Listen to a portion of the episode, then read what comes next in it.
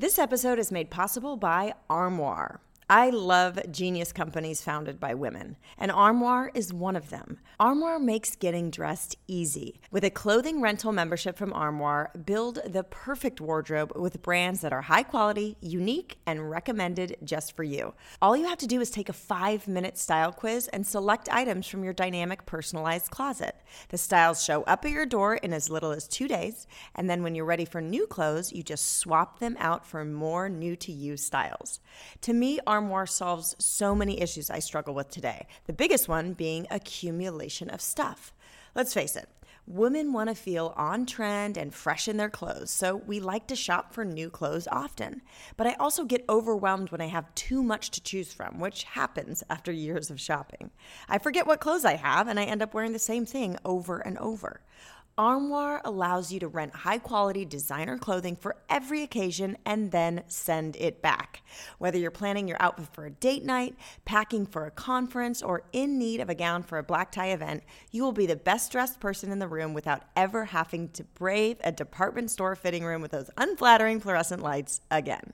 Trust me, your overly cramped closet and the environment will thank you.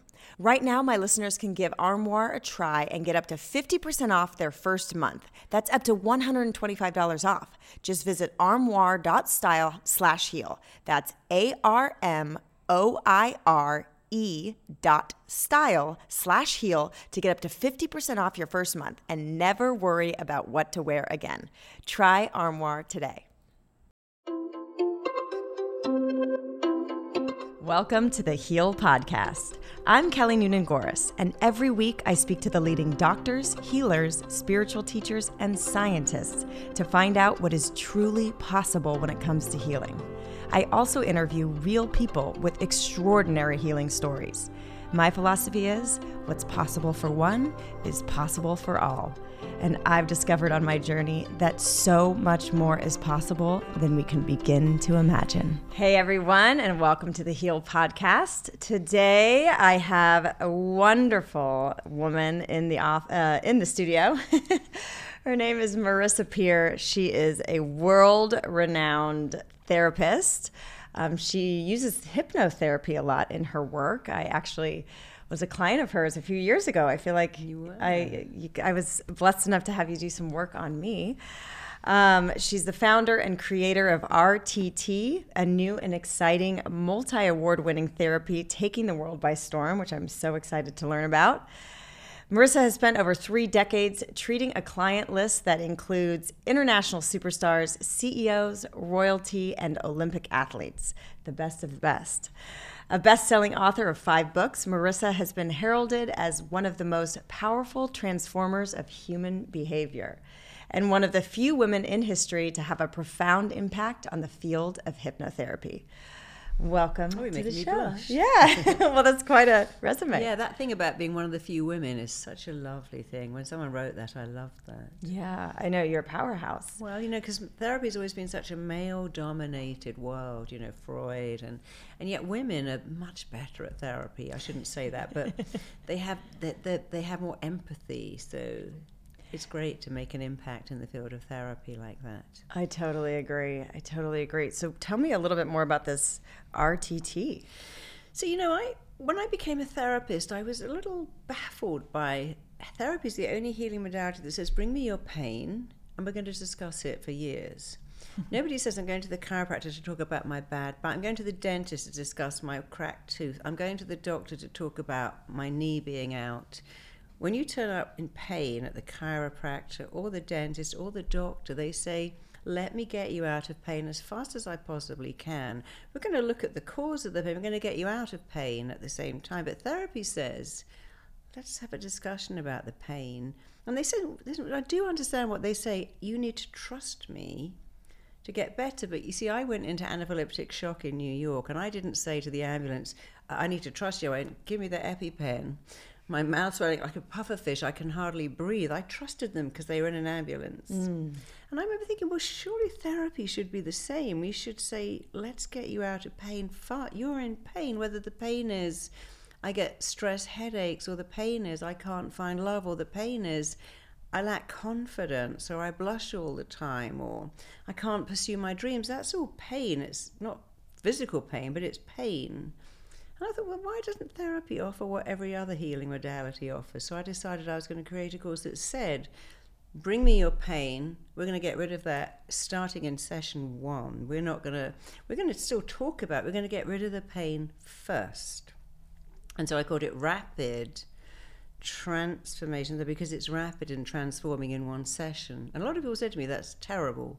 The words rapid shouldn't go with therapy. I said, why not? Who told you that? And why is that even true? They said, you should never put the word rapid. Somebody wrote to me and said, therapy is a tremendous journey of pain. Trying to crawl out of the pain, it's long, it's arduous. And I'm like, who said that? And why is that even true? Because when you question a belief, it doesn't have to be true. And I've been doing this for, gosh, over thirty-five years. I've trained seventeen thousand therapists all over the world, and none of them say, it's so long ago, wow, this is amazing. And the thing people say the most is, gosh, I've been in therapy for ten years. I found out something in twenty minutes with you, or five minutes, or an hour. And um, it's a wonderful thing that you can get people out of pain faster, because when people are in pain, they have one question. Can you get me out of pain? Mm. Can you make me feel better? Can you make me feel good? Can you stop it hurting? The answer is yes. And why shouldn't it be fast?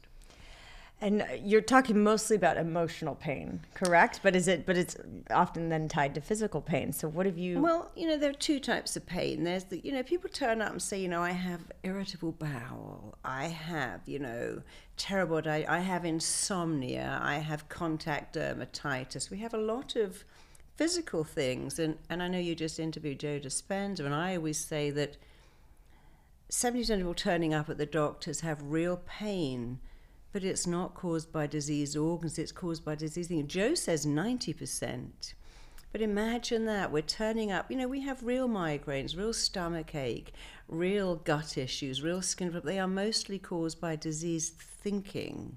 They are not really, because some people have things caused by diseased organs, of course. So we have two things. We have the physical pain. I get stress headaches. My skin breaks out. I have panic attacks. I stutter. I stammer. Uh, I'm an alcoholic. I'm an addict. So that would we call that physical pain. And then we have the other pain, which is I can't find love. I self-sabotage. I self-destruct. I procrastinate. I mess everything up, or, you know, I, I, I'm everything I do, I'm in self-destruct. So that's more of an emotional pain.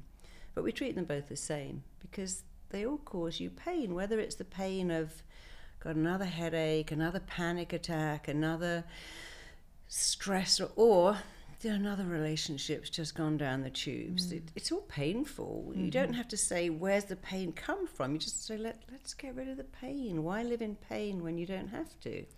Well, it's so interesting that you're bringing this up, because I've had a stress headache for three days. Wow. This is day three. And I, I call it a tension headache, because I, I haven't been stressed. I traveled on Saturday. It was a long travel day. Went to an event, was around, you know, at a basketball arena with thousands of people. We're drinking alcohol, but nothing like crazy, mm-hmm. just socially. And then, you know, um, so I, I woke up in the morning and I wasn't hungover, I wasn't stressed, but I just felt a little dehydrated. And then throughout the day, the tension just starts like pulling my, and it's always my upper right shoulder becomes like a rock, and then it shoots a pain into the base of my skull here, then it wraps around my eyeball, and it, you know, I, I don't cause it a mi- I don't call it a migraine, because I always know that it's mm-hmm. kind of an origin in dehydration, um, but they've been lasting for like three days, and you know, so. As you're saying, you know, there's there's a root cause that's probably mm. mental. Yeah. You know, I'm like, well, I wasn't conscious that I was stressed, but there must be, because it's this pattern, and it's yeah. always in the same location. It goes in my mm. jaw, and it's just, and you know, I ha- I don't take medication for anything mm. unless it's, you know, so now I have to take Advil for three days, and that, and then it kind of relaxes on its own, but it takes three days mm. to unwind. So. Interesting that they're... Well, I can get rid of that for you now. what it, in the next hour, I can remove that if you'd like me to. I mean, yes. Let's do that. Because, you see, the thing is, you know, people say, you know, when I'm stressed, my back goes, or I get an upset stomach, or I break out. So the body has one way. In, in your case, it's headaches. But um, interesting to find out why that keeps happening and get mm-hmm. rid of it. And it's been recent. It's It's been a last couple of years. So, mm. But also, you have to learn to kind of talk to yourself better. So let's say I always get a stress headache after I've taken a long flight, or, you know, it's always on a Monday morning when I go back to work, or it's always after this, you know, Halloween or Christmas or New Year mm-hmm. or Thanksgiving. And so you, you're setting up an expectation, and here's one of the rules of the mind: what is expected almost always tends to be realized. So we've got to be very aware of our expectations. And then some other rules of the mind that really help are that every thought you think creates a physical reaction and an emotional response. That every thought you think is not a thought, it's a blueprint that your mind, body, and psyche work to make real. So people say, you know, I've got my seasonal allergies, or it's hay fever season, it's flu season, it's cold season. And of course, you're setting up an expectation, not understanding that your mind's job is to make your thoughts real. It's not like it has a choice in that. This is a job of your mind. Make your thoughts real. So if you think a sad thought, your eyes fill up with tears. Think of an embarrassing thought, you go bright red. For guys, think of a sexual thought. You normally get an erection, even if you're sitting at home thinking, oh my God, I wasn't planning that. Think of food, your tummy rumbles. And then here's the biggest thing, the placebo. What you think about a drug will affect you more than what's in it. People take amphetamines and go, that's the sedative, to go to sleep, mm. and vice versa. People get high on stuff that isn't even real. So our mind every day is making our thoughts real. That's its job. And our job is to think, okay, I should upgrade these thoughts, update these thoughts. Stop saying, I've got my migraine, I've got my allergies, oh, I get sick if I eat that, I get fat just looking at a cake, I always get breakouts after um, uh, an event, or I always suffer, you know, when I'm on a plane, I always, I get every virus going, because you can choose what to think, but your body has no choice. It must act in a way that lines up with your thinking. And if you look in your body and see what those thoughts do, you would think, okay, I'm, I'm not going to ever say I'm chronically tired, I'm massively stressed, I'm burnt out, I'm falling apart, I'm losing my shit. All these things that we say that are super descriptive. And of course, the way you feel about everything is down to two things: the pictures you make in your head and the words you say. And you just described in a very descriptive way the headache. It was really good. But of course, when you describe it like that, your mind's going to let me make it. When you say, I've got a tiny little niggle, a little, little minor silly thing, the mind's going to make that real too. So we have to learn to minimize the description for illnesses and maximize the description for wellness. I love that. And why do we, I mean, I've heard so many versions of like thoughts that come into, mm. uh, thoughts even aren't ours, right? They're in the field, oh, yeah. they're in our, so what makes us fixate on a thought? Like it almost like the, we, we focus on the negative ones or the, the, the fearful ones. And that's why we go, like we're fixating on the wrong thoughts, it yeah. feels like, because they're all there, floating yes, around. Yes, a lot of people say to me, you know, so when you see clients, and some of it is really deep, and some people have events when they go, how do you not take that in if you're working with someone who's been abused, who's been ill, who's who's lost a much-loved baby? I mean, how do you not go home? Well, that's a belief, isn't it? If I believe I'm absorbing it all, then I'm going to act like that, and I've got to have the crystals and the healing sound bath and have a shower and what. I say, but, but I don't believe that. I believe the minute someone comes to me is the day they get better. And although we hear a lot of horror stories, I still think, but this is the day they get better. And what does a surgeon, when they're operating on a baby that's been in a car crash, they don't go, oh my God, I'm taking, they just do their work.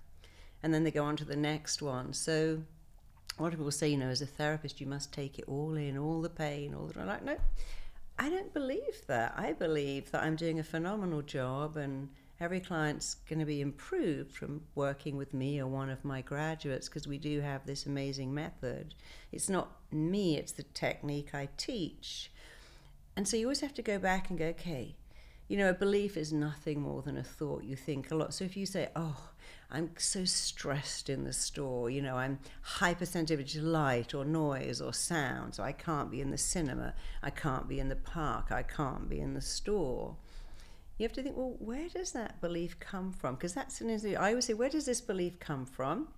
Because when you question it, if you already don't really believe it, you know, when your kid says, Mummy, how does the reindeer get down the chimney? It's big. How does Santa Claus get all around the world? Uh, or my little girl said, Mummy, Father Christmas has got the same wrapping paper as us. You think, oh, they're starting to question it. How does he know I'm a girl? How did he know? And why didn't he bring me the thing I asked for, but the thing I didn't ask for? The minute you question a belief, you're introducing doubt. So a very good thing is to question that belief. Why do I believe that this is stressing? This makes me sick. This bothers me. Why do I believe, oh, every Thanksgiving I'm going to gain five pounds? It's Thanksgiving to Christmas.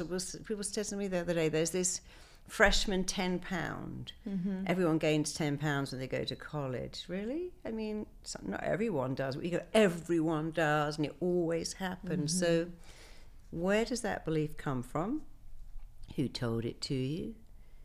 Was it true? And even if it's true for them, is it true for you? Like people used to say, oh, you'll never find love at fifty. You've got more chance of being abducted by a Martian than mm. finding love at fifty. Or you can't get pregnant after... Your fertility falls off yeah. a cliff when you're thirty. You know, if in England, if you go for an x-ray, it says on the x-ray, this client is between twelve and fifty-two. Make sure they're not pregnant before the x-ray. It doesn't say thirty-five. It says fifty-two. Oh, I love that. fifty-two. That'll reframe your beliefs. So it doesn't fall off a cliff at thirty-five at all. And when women were having eighteen babies, where did they think they started? When they were ten? They had the first baby maybe at seventeen or eighteen, not sixteen. And of course, when you breastfeed, you can't get pregnant for probably another six months. And most people had eighteen months between babies, or at least a year. So eighteen babies start at seventeen. That, now you're thirty-five. And of course, thirty-five one hundred years ago was more like fifty-five. Yeah. So you're going to think, well, that's not even true. And here's the thing, you know, when I was a kid at school, they said, you must never do heavy petting. You know, one sperm can get out there and swim up there, make you pregnant. And then they go, you don't have one hundred million sperm, so you can't get pregnant. It's like, hang on, you just said one. When I one can make me pregnant. Now you've said my partner hasn't got five hundred million, I can't get pregnant. So for every belief you believe, you'll find a contradiction. Mm. And that's very important. So I don't have to believe that. I don't have to listen to this. I don't have to believe it. I can choose to have agency over what I let in. And so, you know, one of my um, very dear friends was told, only twenty percent of people with this cancer survive. She goes, well, I'm in that twenty percent then. I'm going in that twenty percent. twenty percent, I'm in the twenty percent. It's a great belief rather than, oh. And when people go for I V F, they do this really weird thing. They say, it has a twenty-five percent success rate, usually by the third time. What a stupid thing. So what people hear is, it have a seventy-five percent failure rate, and it's not going to work on the first two times. Mm-hmm. So we've got to really learn to say, this is going to work now, this is going to work immediately. You're super fertile, you've got grade A eggs, fantastic womb. Your husband's sperm is like crack, military's sperm straight, there's plenty of it, but you only need one. Yeah. You only need one. So we, we hear a lot of stuff that we let in that's really damaging, yeah. and we have to sort of start to filter it. Filtering it makes a big difference. And understanding the power of language and how yeah. that really, you know, perpetuates statistics. Oh yeah. Mostly dismal. So yeah. to like I've always I've always had this thing that my producer Adam calls Noononian, because mm. uh, Kelly Noonan, Noononian statistics, because it's like statistics don't really matter. They it's it's binary. It's like it's either going to happen or it's yeah. not. Like you're either going to heal or you're not. You're either going to yeah. be pregnant or you're not. So everything to me is fifty-fifty. Yeah. So I just like, I don't know. I just have a different way of looking at statistics. I was doing someone this weekend who has cancer. I said, look, here's the thing. The cancer can't live without you, but you can live without it. So you've already won, because for the cancer to win, you have to both die.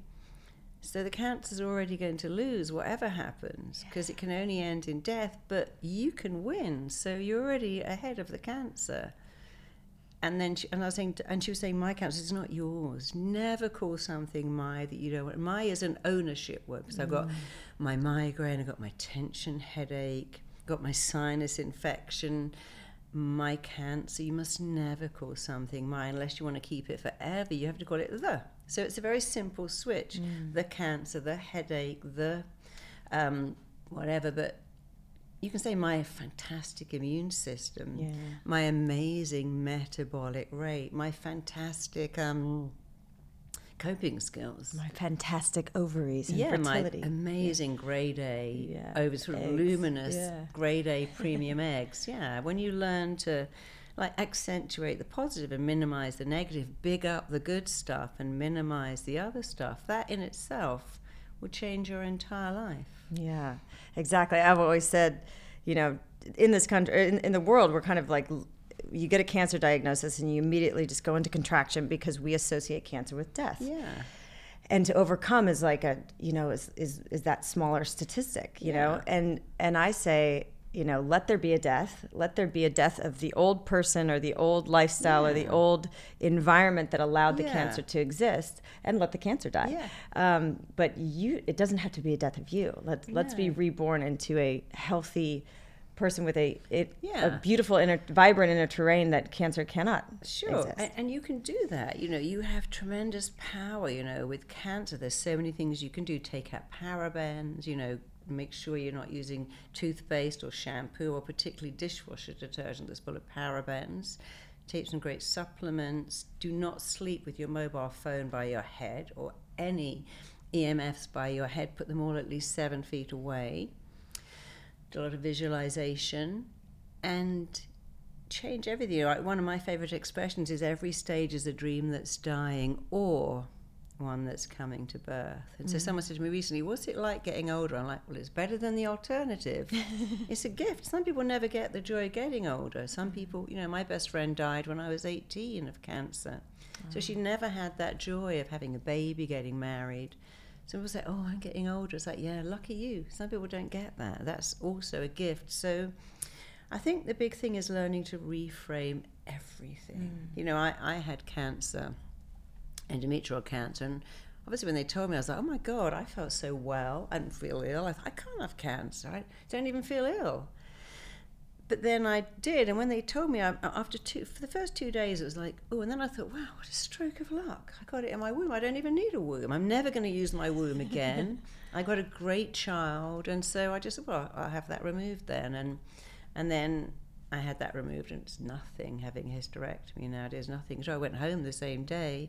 And the next day I kept thinking, well, I don't have it. I had it and now I don't have it. And um, I just would sing this little song to myself. You know that song, I feel pretty mm-hmm. and witty and gay. Every day I'd sing, the cancer's leaving, disappearing, it's fading every day. And I would just sing that song because I was sending a message mm. to my brain. And when people would say, oh, were you a cancer recoverer? I'm like, no, I don't have it. I haven't had it. If I'm never having it again, me and cancer are done. And we would say like, oh, I'm a cancer recoverer too. And I said, no, no, I'm not that. I, I don't have it. Let's not even talk about it. So for a long time, I didn't talk about it because it was like, I don't want to keep talking mm-hmm. about it. But I began to talk about it because I, what I did was every day I'd say my body is a wellness-making machine. It only knows wellness, only wellness, always wellness. And immediately I went from fear to power, not, oh my God, this thing is going to kill me. My body is a wellness-making machine. It's making N K natural killer cells, and all it knows is wellness. And that was very good for me. People said, oh, I like, can I have that? I'm like, sure. So I began to talk about it a bit to help other people say, look, the diagnosis is down to the doctor. The recovery is up to you. You know, you can get diagnosed with anything. When I had my baby many years ago, I was in hospital, and they literally came round with some Kleenex and said, that's for you. I said, what's that? Well, they said, that's for postnatal depression. That Kleenex arrives on day three. I went, oh no, I'm having postnatal euphoria. I've already signed up for it. I said, and they looked at me like I was mad. They went, I said, no, I'm, I'm having postnatal euphoria. I was told I could never have a baby, never get pregnant, never carry a baby, never deliver a normal baby. And since I have, I'm already in it. And on day three, I'll still be in postnatal euphoria. And stop telling me to expect. I mean, imagine that, giving you the Kleenex, mm-hmm. saying expect it, it's coming. And then you think, oh, well, it must be coming. Yeah. They said it was coming. The Kleenex are here. that's a terrible thing to expect. Depression, anxiety, mm-hmm. because, oh, you know, when you have a baby, you can never even have a shower. So what are you talking about? They sleep all the time. Yeah. You know, that's the belief, and it's exhausting. Well, it can be, but it doesn't have to be. Yeah. Yeah, language is so powerful. Because then you get really fat and you never lose that weight again. Yeah. Lots of people have had four kids and they're not really fat, and they go, well, that didn't happen to me. So if you're into that kind of projection, find someone the opposite, someone who's got four kids and is doing really well, or one kid, or who said, oh, I went straight back to work, it was wonderful. Mm-hmm. So it, you got whatever, that's another rule of mine, whatever you look for, you will find it, mm. you know, and you, so you got to look for better stuff, and you can't be in two lanes. I want a baby, but oh, it's hell. I want a child, but you know, the sleepless nights, and it, and it also goes so quickly having a baby. You'll say, I can't get the baby out of my bed. Well, I promise you, at eighteen, they won't be in your bed. They'll yeah. be in someone else's bed. You think, oh, no, I miss those days. And I had my little baby in bed with me, because I don't even know whose bed they're in now. Oh, gosh, yeah. But it's it's always important to just pick a better belief, mm-hmm. and then just teach yourself to believe that, because after all, you know, you make your beliefs.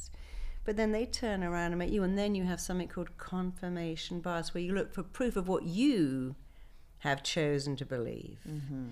You always get sick in the winter, blah, blah, blah. Mm-hmm. So you've made the belief. It's, it's actually now made you, and believe me, if you look for proof of what you've chosen to believe, of course you're going to find it. I recently heard about this new bioactive whole food called ARMRA, and I am obsessed. ARMRA is a proprietary concentrate of bovine colostrum. Colostrum is the first nutrition we receive in life and contains all the essential nutrients we need in order to thrive. ARMRA colostrum strengthens immunity, ignites metabolism, fortifies gut health, activates hair growth and skin radiance, and powers fitness performance and recovery. Literally everything I care about. In the past few months, I've had this weird dryness and little dermatitis happening on my face. In the short time I've been taking ARMRA, it completely completely cleared up. I learned that ARMRA colostrum strengthens the skin barrier and activates your own stem cell collagen production, which improves skin elasticity and increases hydration for a clear, radiant complexion. The other thing I love is that ARMRA colostrum naturally fortifies your entire gut wall system with over four hundred gut-supportive bioactive nutrients that optimize your microbiome. We've worked out a special offer for my audience. Receive fifteen percent off your first order. Go to tryarmra.com slash heal or enter heal to get fifteen percent off your first order. That's T-R-Y-A-R-M-R-A dot com slash heal.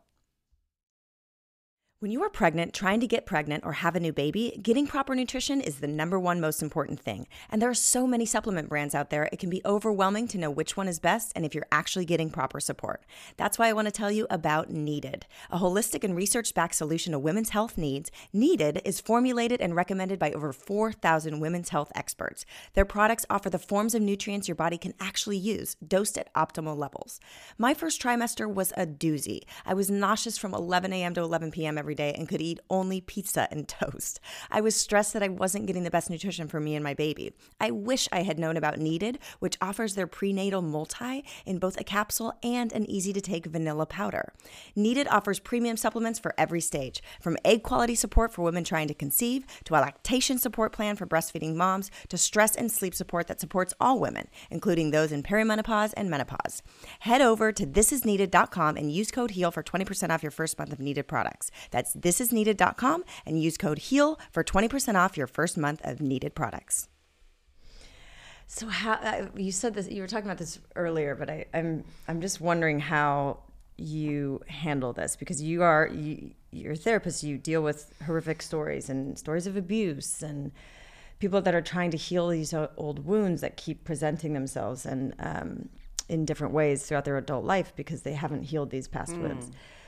But all these horror stories, all the horror stories we are seeing in the world right now, yeah. how do you not take that on? How do we believe that, like, how do we stay positive or not get sucked into that conditioning and fear and those beliefs that, like, the world is a dangerous place and there's so much hatred and polarity and all this, all this horrific stuff that's going down in mass shootings yeah. and wars, and how do we stay engaged but detached. Like, yeah. What is that healthy balance? So that, you know, there are mass shootings, there are wars, there's a terrible situation in the Middle East right now that's just awful. But there's also still, life is still wonderful. People fall in love, people do wonderful things, miracles happen, people have babies. And so again, you got to focus on what, you, where are you, where are you, what are you looking for? Because you're going to find it. And, you know, I always think life is amazing and life is wonderful, and you got to look for the good stuff. And of course there is the bad. It's like a weave of a cloth. You can't just have the good. There's the bad. You have a baby. What if it dies? I love my partner. What if they die? And then you think, well, you know, maybe they will, but I'll always be glad I had that. You know, I mean, I couldn't have a baby in case it died. I couldn't find love in case they left me. So you have to kind of do this reframe. And, you know, I'm a great believer that you've got to fix your wounds, because if you don't fix your wounds, you bleed on the people that never cut you. They didn't cut you, but you're bleeding all over them. So it's important to go back and fix your wound. It's important to go back and say, yeah, my childhood was shit. Because for some people it is, it was awful, but if your life was a massive clock, your childhood is the first five minutes. And you got loads, I mean, look at people like, you know, Tony Robbins, Eminem, Louise Hay. They, I mean, Wayne Dyer was raised in a children's home. Mm-hmm. Louise Hay never knew her dad and was raised in pretty much poverty.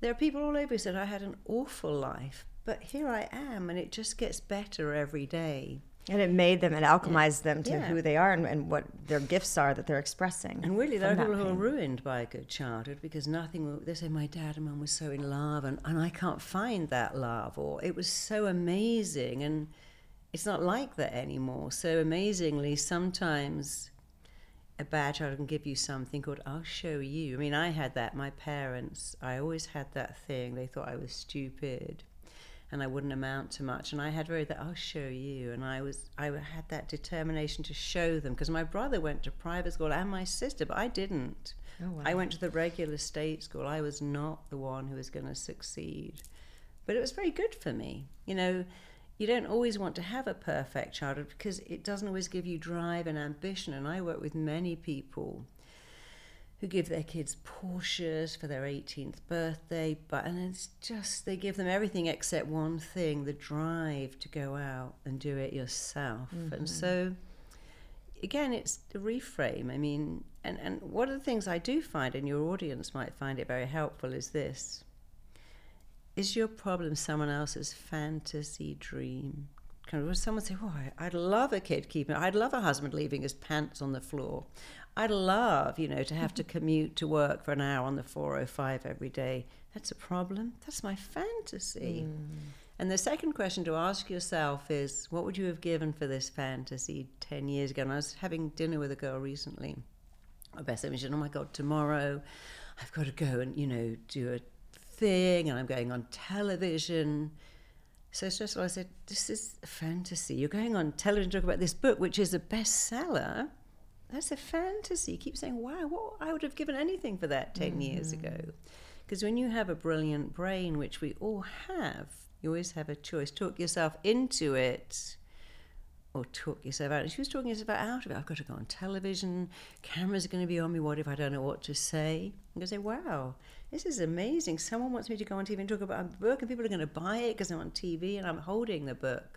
Why is it that we become kind of desensitized to our blessings, or, you know, the fear bubbles up, and like we we keep kind of elevating and expanding levels of success in our life, and then we get to this place where it's not enough, or we've we can't remember where we've been, yeah. and so we start complaining about this, and like, you know, it's people look at our life, you know, and they're and they're saying, oh my mm. gosh, if only I could be there, if only I had yeah. that, and we're like, oh, if only we could have this. Mm. Like, how? Why is it that we? Do you know, we, we think we're forget. so modern, but we're still tribal people. And, you know, in a tri- when I was in Australia, for instance, when you wake up, the you shake out your shoes looking for a poison before you put them on. When you walk to the pool, you have to bang your feet so all the snakes go away. And, you know, when I was in Costa Rica, the same thing. You're always looking for poison things before you get into bed. You, I remember going into the bathroom, there was a scorpion in there. I was like, oh, my God, I learned then not to go in there without shoes on and to always put the light on. So many years ago, being negative saved us. When I was in Africa, as you walk around, you're always looking for lion droppings, because then you know, is there a lion and are they fresh? Because if they are, I better not go that way. So the negative kept you alive, you know. And it's so interesting how women always went to the bathroom in tribes in a group. You know, let's all go together, because there might be some weirdo, there might be a snake, there might be an ant, let's go together. And we still to that day when we're out go, hey, do you want to come with me? No one says, hey, I'm at home with my mum, let's go to the bathroom together. I never say to my sister, come to the bathroom with me. But when I'm out, we go together. Because it's wired into our brain that that makes women safe. No men do that. And when I'm home, I pee with the door open. Yeah, of course. It's of like course. I'm like, where did this come from? But yeah. I think it's dry. Yeah. The need to be safe, and you know, even the way we shop. Like you know, a man will. I say, if I said to my husband, "Can you get some oranges?" He comes up, "Didn't you get anything else?" I said, "You said oranges." So if you imagine a guy's got the bow and arrow, the wildy beast, they just get the first one. They can't wait for the best one because that could have been the first one. They just get the wildy beast and go home. But women were the gatherers, so they go and look at all the different crops. They couldn't, and they go back to the best one. Take it. It was if I said I want a coat, I go, I want a coat. I'm going to look at every coat on mm. Abbott Kinney. My husband's like, get that one. No, no, I like that one. But I'm going to look at all the others mm. now. Then I know I've got the right one. He doesn't understand. He goes, I want a coat. I like that coat. Done. Got the coat. So the way we shop, even the way we go to the bathroom, is so wired into our evolution. And, you know, being negative once kept you alive. You looked for danger. It's like saying, why do I put a seatbelt on? Why do I lock? Why do I put an alarm on at night? Isn't that negative? Not really. It's just a protection. But evolution, for in evolutionary terms, being negative, like going, I'm not going to eat those berries. They might be poisonous. Mm. And, you know, even children at two, they won't eat what they don't know. They go, I don't want that. It's got lumps in it. I only like pink yogurt, and that one's yellow. Because they learn to only eat what they knew, and that's why they never got poisoned. They wouldn't try any new stuff. So our body is so brilliant at keeping us alive. And of course, our greatest fear was to be rejected. If you were rejected in a tribe, that that was it. If you were banished, cast out, marooned, you were as good as death. Yeah, because you're out. And in Romeo and Juliet, when they banished him, he said, I'd rather be killed. Hmm. There's nothing out there but purgatory. So we still have this feeling, if you reject me, it will kill me. It can be the best thing that ever happened to you. Mm. But we have to go back and go, oh, it would have killed me, and now it feels like it's going to kill me. But the truth is, you can't reject me. Only I can reject me. You can mm. say something horrible. You cannot reject me unless I give you my permission. I'm never going to do that. Yes, I love, someone says to me, rejection is God's protection and redirection. Yeah. Yeah, and doing that little replay, I always say a delay is not a denial. It's a delay. So just having little reframes, you know. So is, is hypnotherapy, you know, the, the deepest, most rapid way to, to oh, transform? Absolutely. The fastest way by far, you know, because it goes, we'll do it in a minute, it goes straight to the cause of something yeah. instantly. You know, the word cure comes from the word curious, mm. which I love. So when you're curious and go, oh, well, when did I learn to have um, an inability to drive in tunnels? When did I start getting this anxious stomach? Clearly I wasn't born with it. So hypnosis is, let's go and have a look at what happened, because within curious is the, is cure. the cure. I mean, you're not allowed to say cure, but you say someone said, I bite my nails. And then we go back, well, you know, no baby can do that. Babies don't have any teeth. You can't possibly be born biting your nails, because you need that real coordination, mm. which you don't have until you're probably at least eighteen months. So you must have learnt it. Oh, I learnt when I was five, I was anxious, and I started to do that, and that kind of calmed me down. And then you can say, well, we can cure that. But you've got to be very careful using the word cure for illnesses. But when you get curious, you will find a cure for your disease thinking, your disease beliefs. And then once you've got the information, because a lot of people say, no, I don't know why I drink. I don't know why I self. I have no idea why I keep screaming at my kids. So when you have the, oh, I did it because of that, that's interesting. It's not quite enough. It's almost enough. The first thing is to get the information. The second is to then change the information. The third is to wire in a brand new belief. And if someone, say someone has like a history of, I'm just thinking of a friend, um, alcohol abuse, you know, as an escape, and he's very high functioning in, in society, successful at what he does, and no one would really know the extent of this problem, but I know. Um, and like, could it happen in one session? Would it take oh, yeah. multiple sessions? No, you know, one session, you should have maybe two. I mean, all our people we train, we say do two or three for simple things, including that, but for some complex things more. So if you came in, I can't pass my driving test, I can't merge on the freeway, I bite my nails, I pull out my eyelashes, that can all be done in a session. But if someone said, you know, I've got an eating disorder, I suffer with panic attacks, we'd say, look, let's do three. Okay. But we can work with you now and do one and get rid of the headaches completely. Okay, great. Yes, thank you. So should we do that right now? We've got a whole host of issues, so should we do Oh, yes, because before we do that, you, you mentioned people-pleasing, so just tell me a little bit about that before we begin. Yeah, people-pleasing and perfectionism. I've, I think I've come a long way, um, mm-hmm. just through personal development work and different therapies, um, but I still notice that there is an efforting, there's a lot of stress and, and overthinking coming from sending an email or or having, you know, saying no to someone. Just saying no because I'm not resourced, or I'm afraid, I have the irrational fear that if I say no to honor myself and my needs, that I will miss the opportunity, I will lose a friend, I will not be, whatever that is, like missing yeah. opportunities and not mm. being successful. Like I almost feel like I've got to say yes to everything, or, you know. But that creates a stress. So I want you to say that again. I want you to say, I've got to say yes to everything because, and then just, just like Chinese whispers, just automatically end that. So say, I've got to say everything because, and, and finish the sentence. I've got to say yes to everything because, do that now. And say what I really yeah, feel? whatever comes whatever into comes. your head. I've got to say yes to everything because if I don't, I will fail at life. Interesting. And I know I'll fail at life because, just do it again. And I know I'll fail at life because I might miss that one opportunity that breaks me out of mm. where I'm at. Yeah. See, because is the most influential word in the English language. And when you start to say, I do that because, or I'm scared of missing out because, or I say yes to everything because, or I get headaches every weekend because, it's, and when you say, I don't know why I get headaches, it's a closer. When you go, I get headaches because I'm a people pleaser, and I'm a people pleaser because I don't want to miss out, and I don't want to miss out because, well, I missed out once, where I've got a belief that, you know, I haven't quite got there yet, and there's always the bigger, better deal. Then you go, but, but is that really true? You know, I don't have, I have DOMO, I have the delight of missing out. I have JOMO, the absolute joy. You know, last year I got invited to the red carpet event at the Super Bowl, and I was somewhere else, and I thought, I don't really want to go. I just want to go home and lie on the table with my cats. And I always say, I've got DOMO and JOMO. Yeah. So sometimes you have to think, you know, if it's meant for you, it's not going to go past you. Are you really going to miss out if you don't go everywhere? Because going everywhere is the stress. I've got to go there because it might be there, it might be there, it might be there. But, you know, you're a successful woman.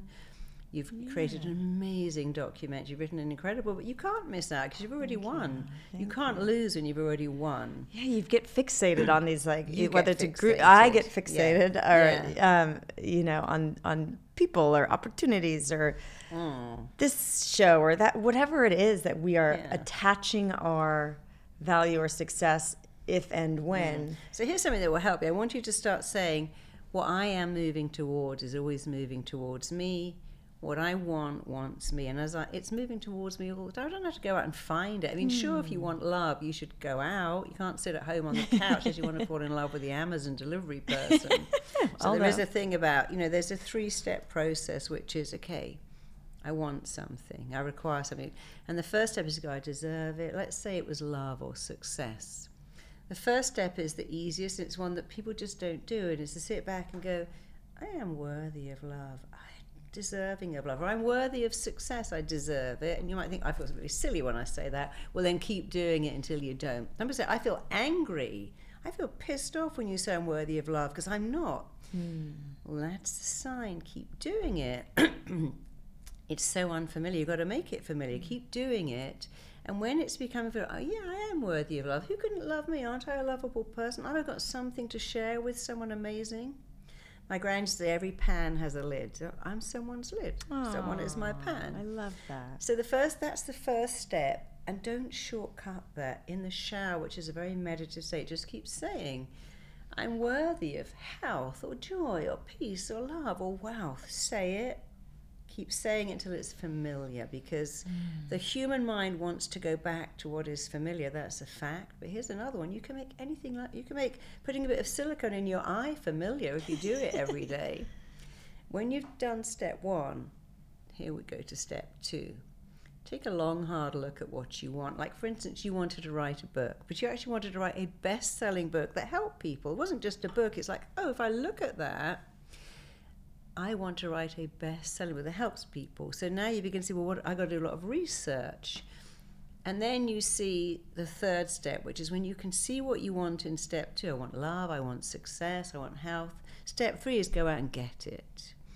And what does that mean? Well, it might mean go and talk to publishers, go on television, go and show your work to someone. And you can only do step three if you've done step one, which is I'm worth it. So now I can take my paintings to a gallery. I can take myself to things. I'm going to meet someone amazing here because I'm lovable. Mm. I can say, hey, this book is amazing. You've got to publish it because I've done step one. Mm-hmm. I've done step two. Look to what I really want and seen, oh, whatever I require requires me to do something new. And then step three is do it. I love it. And most people don't do that. They just do step two. I, I want that, and mm-hmm. and they wonder why it doesn't happen. You want love. People say to me, I'm looking for love. Where are you looking? What do you mean? Where are you looking? Oh, where do you, I go to yoga with my girlfriends. Any men there? No. That's not looking for love. Go to the weight room. That's where the men are. And if you're a guy, go to the yoga room, because that's where the women are. And then I go to a bar with all my friends. If you were really looking for love, you'd say, I'm worthy of love. What kind of person do I want? I want a sporty person, animal lover. Well, now you know that you should go and walk people's dogs. You know, one of my clients was devastated when her marriage ended, but she loved animals, and she ended up working in a sanctuary for rescued foxes and hedgehogs Aww. And birds. I met a guy there, and they're blissfully happy. Yeah. Because, of course, you know, what she wanted someone like her that loves animals. Well, they're not in a bar, but they are somewhere else, you know, go and work out. If you want someone sporty, do some running, join Friends of the Earth or Greenpeace. But people say, I'm just I'm just looking for love, but they're not. Mm, so you've yeah. got to be very solution orientated. That worthy piece is so huge. You cannot line up with what you, and that's where people get stuck, I think. Yeah. It's like that underlying belief. eighty percent of your success in anything, having a business, having wealth, comes into having this I'm worth it mm. mindset, eighty percent, which is why I wear these bracelets that say I'm enough, and mm. I created the I'm enough movement, because if you can crack that, you know, addicts never think they're enough. It's why they need more. Mm. I need more drink, more drugs, more, mm. more porn, because I'm not enough. So the common denominator of all of our issues is I'm not worthy enough, beautiful enough, interesting enough, qualified enough. Mm-hmm. There's so many ways to think you're not enough. None of them are true. But if you understand that that is the basis of most of our issues, I'm not enough, so I need more, more followers, more screen time. Mm-hmm. But if I am enough, I'm not going to sit on the couch and eat Pringles. I'm going to go, okay, I can go out now. Mm-hmm. And follow my goals because I'm worth it. Mm-hmm. So the first step is the easiest, it's the simplest. It doesn't require any money or time. Just say it when you're in the shower every day, because it will change your entire life. And tell me that saying again, what you are, I what, mean, what you are seeking is seeking you is yeah. the Rumi quote. But what, what you want wants you.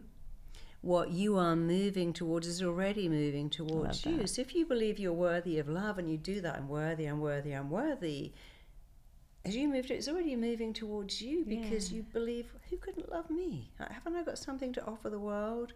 Every so, you know, pan I, I, has its lid. Yeah, every pan has a lid. And you know, love is all around you. It's at the bus stop, it's at the tube station, it's in the grocery store. You know, I met my husband at our children's school. It's everywhere. You don't. You certainly you can go to a bar, but if you believe love is all around me, mm-hmm. then it is, and it'll find you just as much as you find it when you know you're worth it.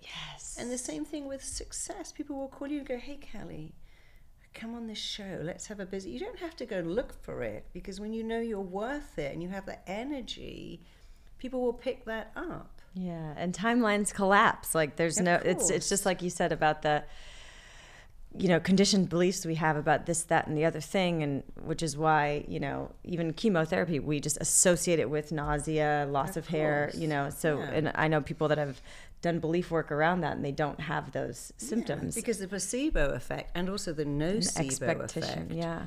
What you expect is going to happen, so expect something better, you'll probably find it. Yeah, and and quickly. My friend is like, I can't, I'm forty-four years old, I'm never going to have a child because it's going to, you know, I, I don't know, I've, I haven't met the guy, and then when I meet the guy, it's going to be a year before we get married, and then it's going to be another, you know, so there's this, this like conditioned timeline. Stress. I'm like, no, it yeah. could happen. You could meet him a week later, elope and fall in love and like get pregnant yeah. on the first night, you know? You yeah, just... I got married ten months after I met my husband. If it, it would have been ten weeks if it was down to him. Yeah. I met him, we already knew each other, and we were married ten months later. Yeah. So so seek out yeah. those those examples that you want to grasp onto. Just change your whole belief system. You know, if if you had a ladder, it goes like this. First you have a thought. Thoughts always come first. The first is a thought. A thought creates feelings.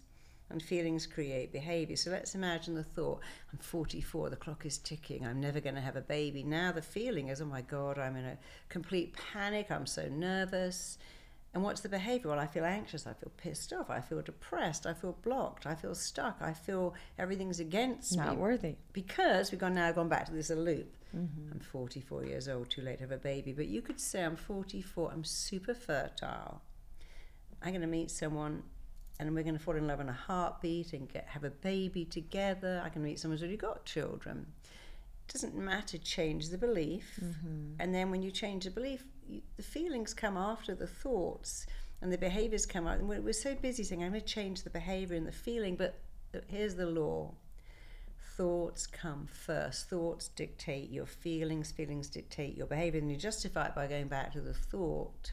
So the thing you've got to change is the thought. Mm. If you change the thought, it changes everything. And by the way, forty-four, you don't, women, we don't really know who we are before our early forties or forty years old. So it's like now we're clear on what we want, we're clear yeah. on what we don't want. And, yeah. you know, it's like that honing in process is a lot faster. There's a woman called Elizabeth Barrett Browning. She was a very famous um, writer in England. She got pregnant at forty-eight with tuberculosis. Oh. And she was more than equivalent of someone of sixty-eight, because that was well over one hundred fifty years ago. Wow. I think now is a good time to tell you about my good friends over at Organifi. This is an awesome company for a lot of reasons, and it's not just because they make some of the best tasting superfood juices out there. They care about the planet as much as they care about people. I love their green juice because it's a delicious way to ensure I'm getting my alkalinizing greens in every day. Each serving of green juice contains a clinical dose of ashwagandha, an adaptogenic herb known to help balance stress and cortisol levels naturally. It's also got chlorella, moringa, spirulina, and wheatgrass, and they go above and beyond to ensure quality and safety, even testing for things like glyphosate residue. I've also been wanting to get more mushrooms into my life, but I don't want to taste or chew them. That's why I love their nighttime relaxation tea, Gold, which I turn into the most delicious and easy-to-make golden latte. Organifi works hard to keep their prices as low as possible so more people can access health and healing. And I'm here to help with that as well. When you go to Organifi.com slash heal and check out their collection, make sure you enter my discount code HEAL and you'll save an additional twenty percent off. Once again, that's Organifi.com slash heal. And remember to to enter the word HEAL as your twenty percent off savings code. Anyway, let's work on you before we run okay. out of time. Okay. So let's just talk about the headaches. Okay. The stress headaches. What happens just before they arrive? Oh, Lord. Um, I always associate it with them with uh, dehydration. So mm-hmm. usually it's a long, it's either traveling or a few, like a week of busyness mm-hmm. and not getting proper rest, and then going out later, mm. maybe there's alcohol involved, but again, not excessive, like I wasn't hungover the next day, mm. but there's just this like... And if you know it's like dehydration, are you then working to always hydrate to stop it, or do you just forget? I am, I am. So even I'm, though you hydrate, I still you still get believe you get dehydration headaches. So how much water do you drink a day? Oh gosh, I don't know, but I drink a lot. So then how can you get dehydration headaches if you hydrate so much? I don't much? know, maybe I didn't take the minerals. I'm not sure, that's a good okay. question. Well, let's find out. So hypnosis is lovely. It, you don't go to sleep actually it doesn't send you, it wakes you up to your potential. You really like it. It's not scary. You can't relive a single. If you went back to a time when, say, your brother pulled your hair, you don't think, oh, my brother's, but you go, oh, in that scene he pulled my hair. That wasn't very nice. You can't relive it. You can only review. Mm. So you're not going back to any, even trauma. You've already, if you went back to being in a car crash, you're not reliving it because you're reviewing. It's like watching a movie. And if you're going to look at this with fascination, mm. because the curiosity is going to give me the cure, then you can look at anything and go, yeah, that was awful, but I'm just reviewing it now. So first of all, you can't relive it. Okay. Secondly, whatever you see, you've already dealt with it. So let's just stop you having headaches forever, because you don't need them, especially since you do hydrate and you do sleep. I, I take it you sleep okay. I sleep pretty well. Yeah. I sleep with my four-year-old, so that's yeah. the only... But, but that's a lovely thing. Yeah, it is a lovely thing. How many hours sleep do you get a night? I mean, last night I got, you know, somewhat seven and a half. That's good. Yeah. Good. So that varies from six yeah. to eight. Yeah, that's fine. Yeah. Okay. And you see, of course, your four-year-old just sleeps, doesn't she? She has ah, no issue. No issue. And doesn't think about hydration at all, I imagine. No, she doesn't. Yeah, and doesn't get headaches. And doesn't get headaches. No. Okay. So make yourself comfortable. Okay. The trick with hypnosis, this is a trick, just keep your eyes open for a minute, okay. Kelly, is that you, you got to do this to get, there's many ways, but this is the way that's super effective. You have to look up like that, as if you're trying to look at your eyebrows. Keep your eyeballs up, but shut the lids, because in that you go into what's called an alpha brainwave. You know when you go to sleep, you roll your eyes up. When you, yes. you know your kids are going to sleep when they go like that, oh, go to sleep, yay. Yeah. So look up for okay. me as high as you can. Keep your eye, and just shut the lids down. And you see you've got R E M immediately, you've gone into rapid eye movement, which means you're a great subject. Hmm. So you can open your eyes now. Anyone who's creative is powerfully suggestible. You can't write a book, produce a documentary, decorate a home, or put an outfit together if you're not creative. Some people say, oh, I, I can't see that. Um, but the creative people are suggestible, and it's their greatest gift and their greatest downfall, because they give themselves the wrong suggestions. Mm. So you're a suggestible person. We're going to make that a gift, only a gift, always a gift. That's going to be your greatest asset, because you need to say things like, if I'm dehydrated, one glass of water will fix that. You know, I've had eight hours sleep. Um, I can deal with stress. You know, stress is around me, it just goes over my head. I've got amazing coping skills. You've got to deflect the belief, because remember, the thought creates the feeling, the feeling creates the headache. Mm. You have these beliefs that you get a headache when, and remember, your mind's job is to make that real. But if you give your mind a different belief, I can cope with stress, have a great night's sleep, and it's all fantastic. You know, if you look at a lion, you know, or, or hunting a gazelle, it just relaxes. If you go and see tribes, they have a stressful life, but they sleep a lot. We, we, we believe that life is stressful. It's not the stress, it's your choice to how you react to mm. it. So, okay. look up as high as you can. Keep your eyeballs up. Take a deep breath, breathe in, breathe out. Take another deep breath. Every time you blink, deep, powerful healing hypnosis is coming upon you. And just one more time. Breathe in, hold it. The more you blink, the deeper, faster you're going into powerful, profound healing hypnosis. As you exhale, close your eyelids right down. Just forget all about your eyes. You can already see that you have R E M, rapid eye movement. You only get that when you're dreaming or going into hypnosis and showing me that you're a great subject. Forget about your eyes, drop your chin. And I want you to imagine you're looking down ten steps. And in fact, by dropping your chin, you already have that looking down feeling that you get as you look down a flight of stairs or over a balcony. As I count, you're going to feel your feet, see your feet, hear your feet, taking ten steps right now. You're moving on to step ten, going deeper into an awareness of yourself. You're taking step nine, going deeper into your own internal state. You're taking step eight and seven, and you can see your feet, hear your feet, feel your feet treading each step as you move down, drift down, travel down to a deep healing level. You're taking step five, you're halfway down. You're now going deeper, Kelly, with every sound you hear. As you take step four, the sound of your breathing is taking you deeper. As you take step three, the sound of your heartbeat is taking you deeper. As you take step two, you're going deeper, deeper, deeper. You're taking step one, just go deeper, deeper, deeper. And as you go deeper, you know you're already powerfully suggestible. You already are a creative person.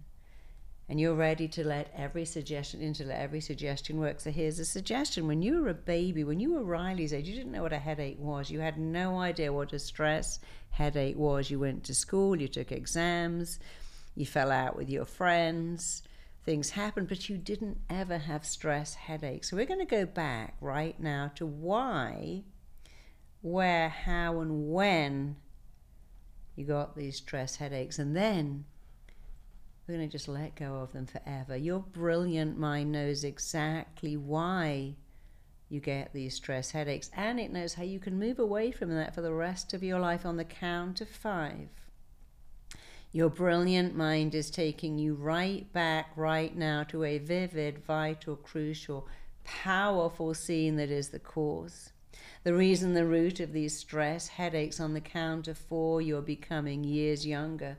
On the count of three and two, years, months, weeks, days are peeling away from your body as you go right back to the origin, the reason, the root of these headaches. Just be there. As I click my fingers, it's rather like you switched on a television set. A picture's warming up on the screen. You are right in the middle of it. And you'll effortlessly answer every question. This scene, Kelly, where you are right now, is it daytime or nighttime? Oh, um, daytime. And are you inside or outside? Outside. How old are you about? Um, I think like seven, eight. And it's it's okay to feel tearful and emotional. I'm a great believer that where tears go, healing begins. So don't stop that. When you say I'm seven years old, I'm outside, and I'm feeling, just relay what's going on. I want you to see what you saw, feel what, and as I click my fingers, your ears are opening, here it comes, one, two, three, you can even hear exactly what you heard outside that little girl. Uh-huh. This is, I did not expect to be here. Um, we're setting up a tent in mm-hmm. Anza-Borrego, California, mm-hmm. and my dad is getting really upset and screaming and really embarrassing me in front of a lot of people. Because, when you say my dad's getting upset because... Because I'm not helping him, mm-hmm. or I'm doing it wrong. So you, are you setting up the tent, or your dad's setting up the tent, or the family setting We're up the tent? We're all supposed to be setting it You're up supposed to, And your dad's screaming at you. I'm going to click my fingers, you can hear exactly what he says. Here it comes. What's he saying to you? Oh, um, he's saying, like, cursing. I'm like, God damn it. You Go know. on. I don't know. Your um, dad's a good person. He is. I bad feel bad for you him. Know, people have bad days, but um, the little girl of seven, yeah. I want you to feel, what, as your dad curses, it's supposed to be a lovely family event, I want you to feel exactly what you're feeling. And what is that little girl feeling? She's feeling, I'm angry that my dad's not nicer. Yeah. Go on. And I'm embarrassed that he's acting like this in mm-hmm. front of other families and our friends. Mm-hmm. And I'm pissed off that I have to, that I'm embarrassed, that mm-hmm. he's not nicer and more patient, and um, I just want to be a kid and go play. Yeah. I want you to stay in that scene. I want you to imagine you have x-ray glasses and you can look over and around and through that scene. Because in that scene is a little girl who has is powerless. It's what's called learned helplessness. Learned hopelessness. I can't fix this. My dad is really angry. I'm just seven. He expects perfection. I don't know how to put up a tent. He expects me to help, but I don't know what to do. I want you to really feel that imprint, because when you have a scared child, an authority figure, something, it's called an imprint. In goes a belief. I just can't get things right. And it makes people angry. Then I get pissed off, mm. but also sad. What else is going on in that scene? You're doing fantastically well, by the way, but what else is going on? Um, I'm just like rebelling, mm-hmm. and my mom is getting mad at him. How and are I you just rebelling? Want to run away. What are you doing to rebel? Um, I don't even remember. Mm-hmm. I think I just walk away, like yeah. pissed off mm-hmm. and like f- afraid that I'm going to get punished later. Yeah. I want you to say one more thing. I'm pissed off because, just start and finish that sentence. I'm pissed off because my dad is impatient mm-hmm. and is an asshole. Mm-hmm. And I'm also pissed off that I have to do so many things in mm. such a stressful environment when I just want to go play and of be course. a kid. Yeah. Let that scene go. We're going to go back to two more just to really look at how you learn to get these stress headaches in reaction to really expectations. So now you're going to another scene, an even more vivid, vital, crucial scene.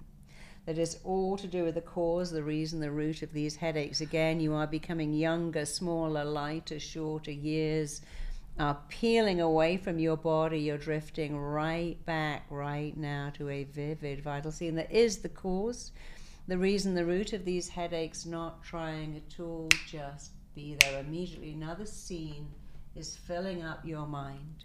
Like you switch on a computer, it's warming up, and there you are right in the middle of the screen. This scene, Kelly, where you are now, is it daytime or nighttime? Oh, um, I don't know. I want you yeah, to... I'm getting analytical. Say that again? No, I'm like in my head. Okay, okay, doesn't matter. I want you to stay in the scene. I want you to see what you saw, feel what you felt, hear what you heard. So you're going back to a scene that, again, is all to do with how you learned to get stress headaches. Your mind knows why. It's giving you that. If it's already found the scene, it's just pushing it into your head right now. As I click my fingers, that scene is filling up your mind, and you know immediately, is it daytime, nighttime, inside, outside, how old you are. But the only question that matters is this one. What are you doing, seeing, feeling, and experiencing? So in this scene, how old are you about? Oh. Roughly. Um. It's all like jumbled. I That's okay. Is it daytime or nighttime? I think night. Mm-hmm. And I want you to stay in that scene. As I click my fingers, you can feel exactly what you felt like it was yesterday. You can hear exactly what you heard. As I click my fingers, your ears are open. You can hear something being said to you, over you, about you. You can see what you saw, hear what you heard, feel what you felt. Tell me what's going on in this scene. Um, I mean, the only scene that I can keep coming back to is I'm in my bed, but mm-hmm. I don't know how old I am. Mm-hmm. It doesn't think, matter. You're in your bed. What are you feeling? And I just hear my parents yelling at mm-hmm. each other. And I want you to tell me, I want you to say, when I hear, I'm in bed, I hear my parents yelling. Say that. I'm in bed and I hear my parents and yelling. That makes me feel... And that makes me feel scared and sad. Because? Because... I just want peace. Mm. You want peace. And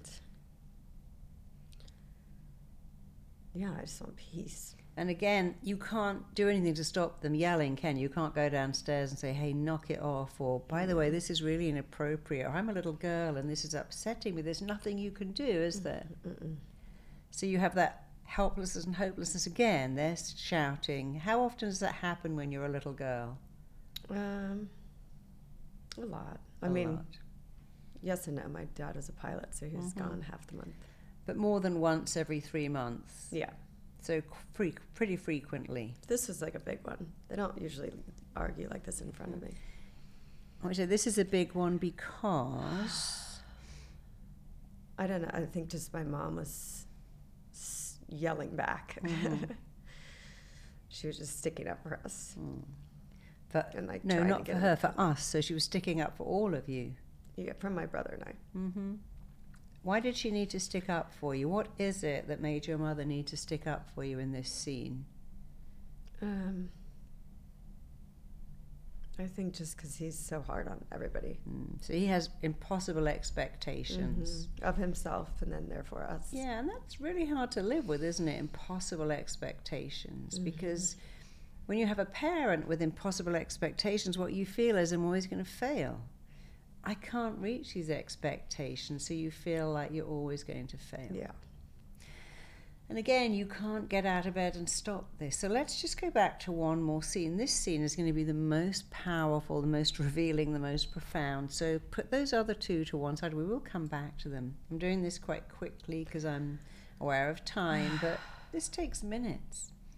And remember, it's not what happened that's affected you, it's how you feel about it. So one more time on the count of five, you're going back to a vivid, vital, crucial, powerful, significant scene that is the cause, the reason, the root of these headaches. You are becoming younger, smaller, lighter, shorter. Years, months, weeks, days are peeling away from your body. You are drifting right back right now to a vivid, vital, crucial, powerful scene that is the cause, the reason, the root of these headaches. Just be there.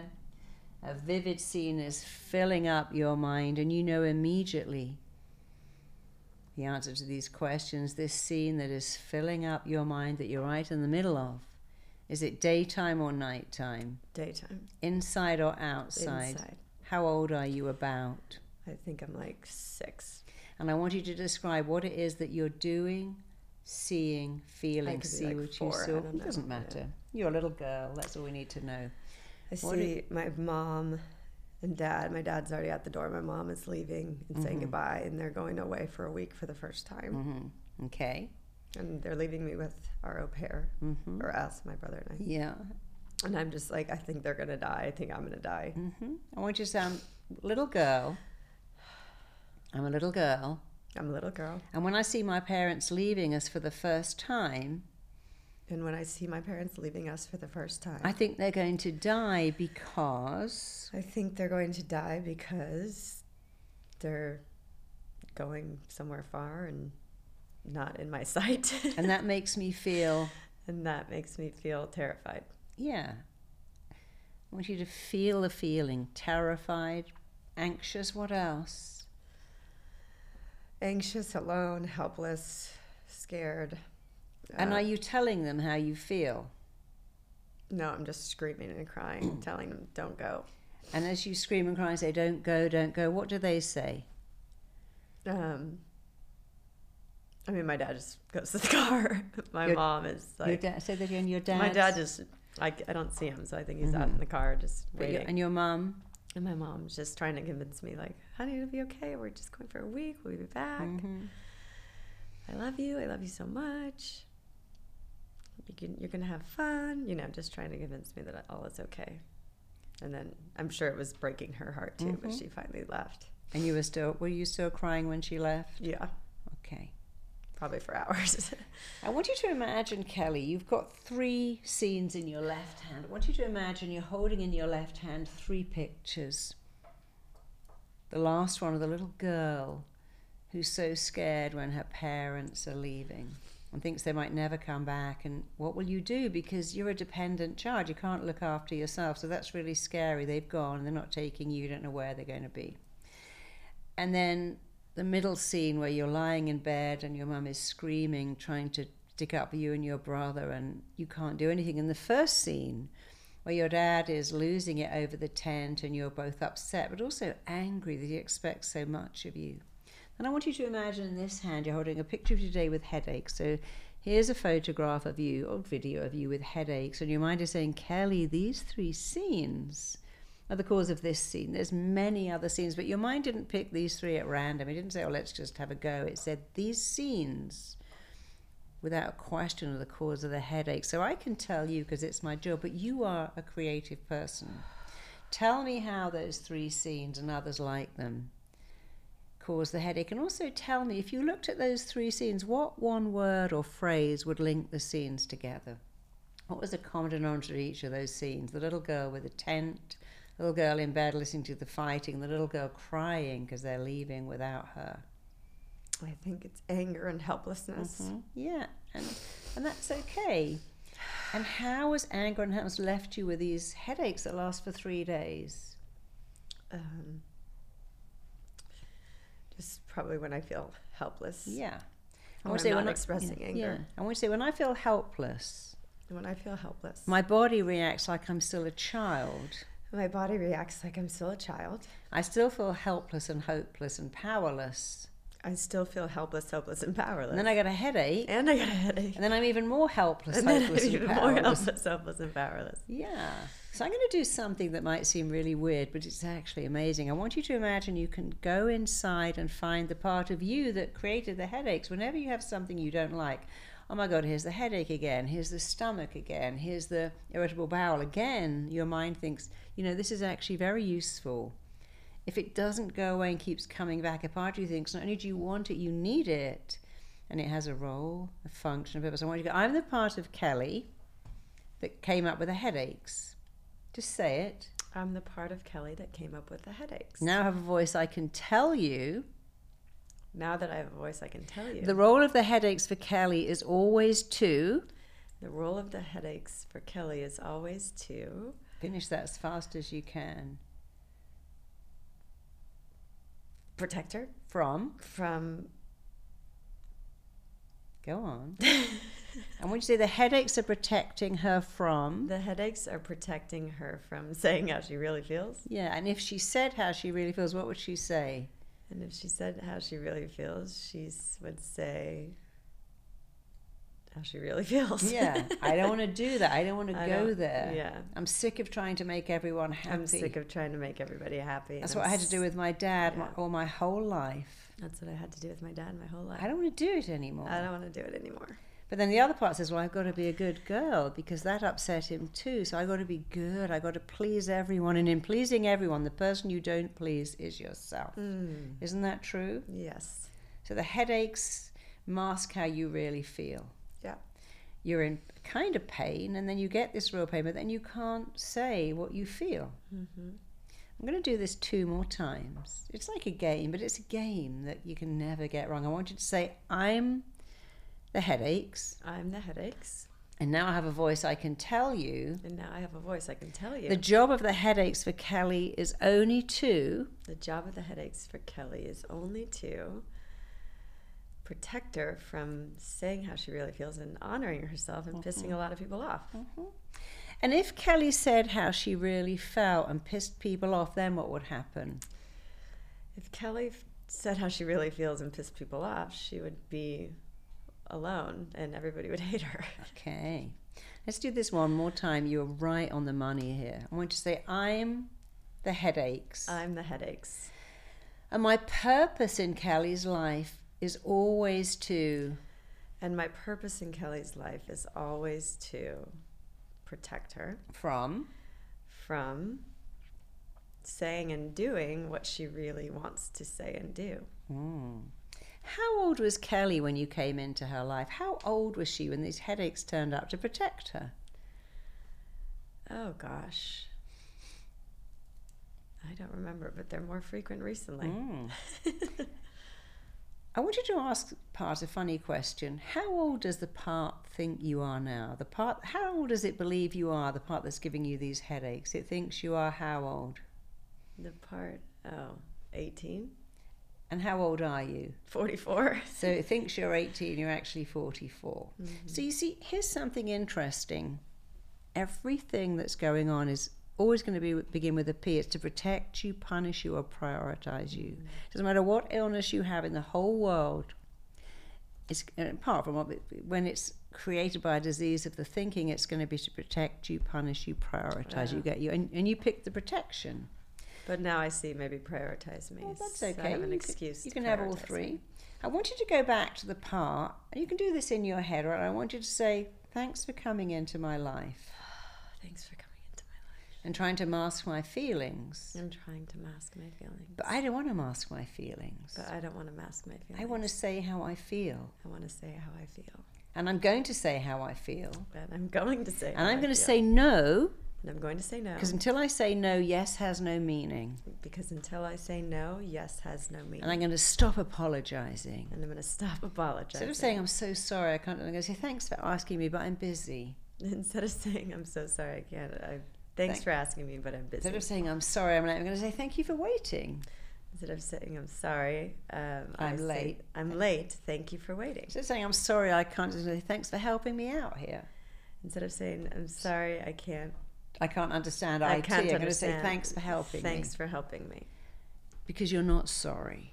you're sorry you didn't have a voice. You know, I watched an interview with Helen Mirren. They said, what do you regret? She said, I regret I didn't say fuck off oh, I like earlier that. And more often. That's my only regret. I wish I'd said fuck off more. Yes, Helen. And that's a great word because it's a maximizer, it's a minimizer. It can be a very powerful word, and no kid can say that. Well, some kids do actually, but no.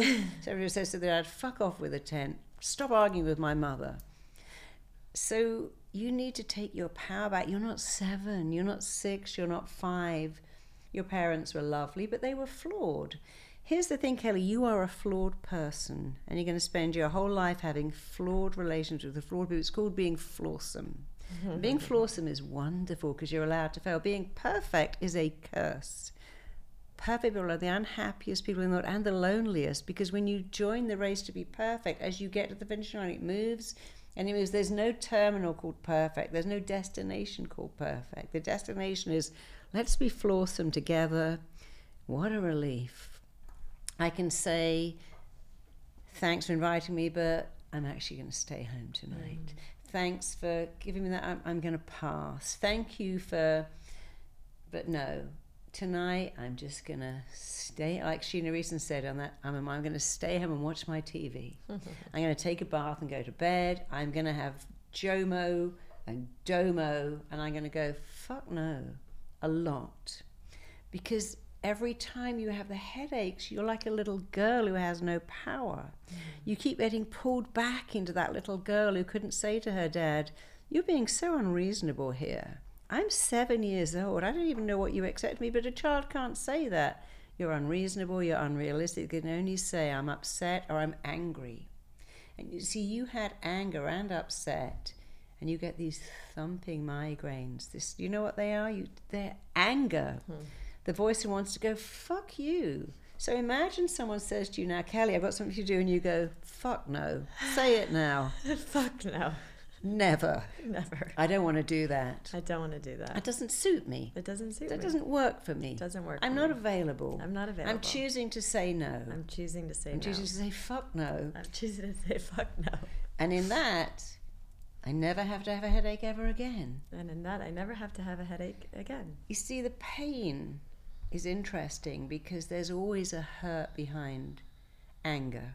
And the trick with anger is to do the hurt. That little girl of seven was angry when she ordered from the tent, but she was hurt. Mm. And when you're hurt, the body says, let me get a screaming headache, a thumping pain. When you said it wraps around my eyebrow, it grabs my jaw, that's pain, and your body wants you to go, fuck that. Mm. And then there won't be any pain. So I want you to say to the headache, thanks for all the information. Thank you for all the information. If I say no... If I say no... I can say it nicely. I can say it nicely. I can also say, fuck no. I can always say, fuck no. Are you going to go away forever? Are you going to go away forever? Because I don't need you anymore. Because I appreciate you, but I don't need you anymore. I'm a woman in my forties. I'm a woman in my forties. I'm strong. I'm strong. I'm powerful. I am powerful. I'm smart. I'm smart. I'm independent. I'm independent. I can do whatever I want. I can do whatever I want. And until I can say no. And until I can say no. Yes has no meaning at all. Yes has no meaning at all. And it's often a disguised no. And it often is a disguised no. And I'm going to say no a lot. And I'm going to say no a lot. And as I do that, are you now leaving forever? And as I do that, are you now leaving forever? What does the headache say? Yes. And how will you know it's gone? Um, because I will be saying no and pain-free. Yeah, because the pain is the pain of saying mm. yes when you mean no. Mm. The pain is the pain of thinking, God, I still feel like I'm seven. Just like putting up the fricking tent. I've got to turn up at this event, go to this meeting. You couldn't say no when you were seven. You couldn't say no when your parents went on holiday. And when you have to say no and you want to say yes, you get a headache to remind you of the pain. Mm. But the truth is, you'll never be that seven-year-old girl ever again. You don't need to be reminded. You haven't got time for the pain. Mm-mm. Because as you learn to say no and yes, when it suits you, and say, that doesn't work for me, that doesn't suit me, I'm not available, I'm not free, I have other plans, thanks for asking, but... No, you never need that pain around your eye or your jaw because it disables you. You don't need it. Mm. Nothing to do with dehydration, to do with expectations that you feel you can't meet but have to meet. Mm. That remind you of being seven. So I want you to go, I'm not seven. I'm not seven. I want you to imagine, go back to that scene with the little girl with a ten. Imagine you're off with someone, they let's put up a tent, and they start saying to you, Kelly, it's all wrong. And I want you to say, oh, fuck the tent, I'm going to a hotel. Fuck off. I want you to, to say, I'm not seven. I'm not seven. That little girl isn't me. That little girl isn't me. And I never have to do that again. And I never have to do that again. I don't have to put up tents. I don't have to put up tents. I don't have to be shouted at. I don't have to be shouted at. I don't have to be embarrassed in front of my friends. I don't have to be embarrassed in front of my friends. Because I'm not seven. Because I'm not seven. And in not being seven, I can walk away. And in not being seven, I can walk away. I can be super chilled. I can be super chilled. Because I'm going to do whatever I want. Because I'm going to do whatever I want. I was a dependent seven-year-old. I was a dependent seven-year-old. I'm an independent woman in my forties. I'm an independent woman in my forties. And I'm powerful. And I'm powerful. And I'm strong. And I'm strong. And fuck the headaches. And fuck the headaches. I want you to go back to the scene where you're lying in bed and your parents are fighting. Imagine if you went home for the week with Riley to stay with someone who was screaming. You'd just say, you know, I'm going to go to a hotel. Mm-hmm. I'm getting an Uber, I'm going home. Or I go out and say, guys, knock it off. This is really inappropriate. Isn't that right? Yes. And the little girl, if your parents go on holiday now, do you cry? No. Do you think they're going to die? No. So I want you to go, I'm not that little kid. I'm not that little kid. Who cried. Who cried. Who needed them to stay. Who needed them to stay. I'm not that kid who lay in bed feeling helpless. I'm not that kid who lay in bed feeling helpless. And angry. And angry. And I'm not the kid with a tent. And I'm not the kid That's with a tent. That's not me. That's not me. And will never be me ever again. And will never be me ever again. For the rest of my long, gorgeous life. For the rest of my long, gorgeous life. Because. Because. Tell me why that isn't you. I'm a powerful, independent woman in my forties. And I love saying no. And I love saying no. It thrills me to say no. It thrills me to say no. It elates me to say no. It elates me to say no. It delights me to say no. It delights me to say no. I can say it nicely. I can say it nicely. I can say it any way I like. I can say it any way I like. Because it's true. Because it's true. I get to say no. I get to say I get to choose what to say. I get to choose what to say. And I get to choose how I feel about it. And I get to choose how I feel about it. And I choose to say it. And I choose to say it. And to take away the role of the headaches forever. And to take away the role of the headaches forever. Because they're all redundant now. Because they're all redundant now. Let's just do one more thing for two minutes. I want you to wrap your arm around that little girl who's so upset about the tent. And I want you to imagine taking her back to where you live, where beautiful little Riley lives. And you know that when you have a little kid, they say no a lot. No, they don't want to eat the food. They say no. They clamp their jaws. They spit it out. Babies say no way more than they say yes. And I want you to imagine taking that little Kelly back with you. And as you walk through the door, I want you to say out loud, I'm upgrading you into my world now. I'm upgrading you into my world now. And this is a nicer place. And this is a nicer place. This is a better place. This is a better place. This is a safer place. This is a safer place. There's no putting up tents. There's no putting up tents. Listening to people screaming. Listening to people screaming. Or crying when your parents go on holiday. Or crying when your parents go on holiday. You live in my world. You live in my world. And I want you to imagine taking little Kelly room by room. And seeing that you have an amazing life, and as you upgrade her into your life, as you show her the world you live in now, you can't go back into the other world, not even in your daydreams. And I want you to do one more thing. I want you to say, I'm becoming a loving parent to you now. I'm becoming a loving parent to you now. No one in the world can play this part like I can. No one in the world can play this part like I can. I love you just the way you are. I love you just the way you are. And as a loving parent. And as a loving parent. I let you fail. I let you fail. I let you get things wrong. I let you get things wrong. Because that's how you learn. Because that's how you learn. And I'm just here supporting you. And I'm just here supporting you. Believing in you. Believing in you. Loving you. Loving you. And letting you say no. And letting you say no.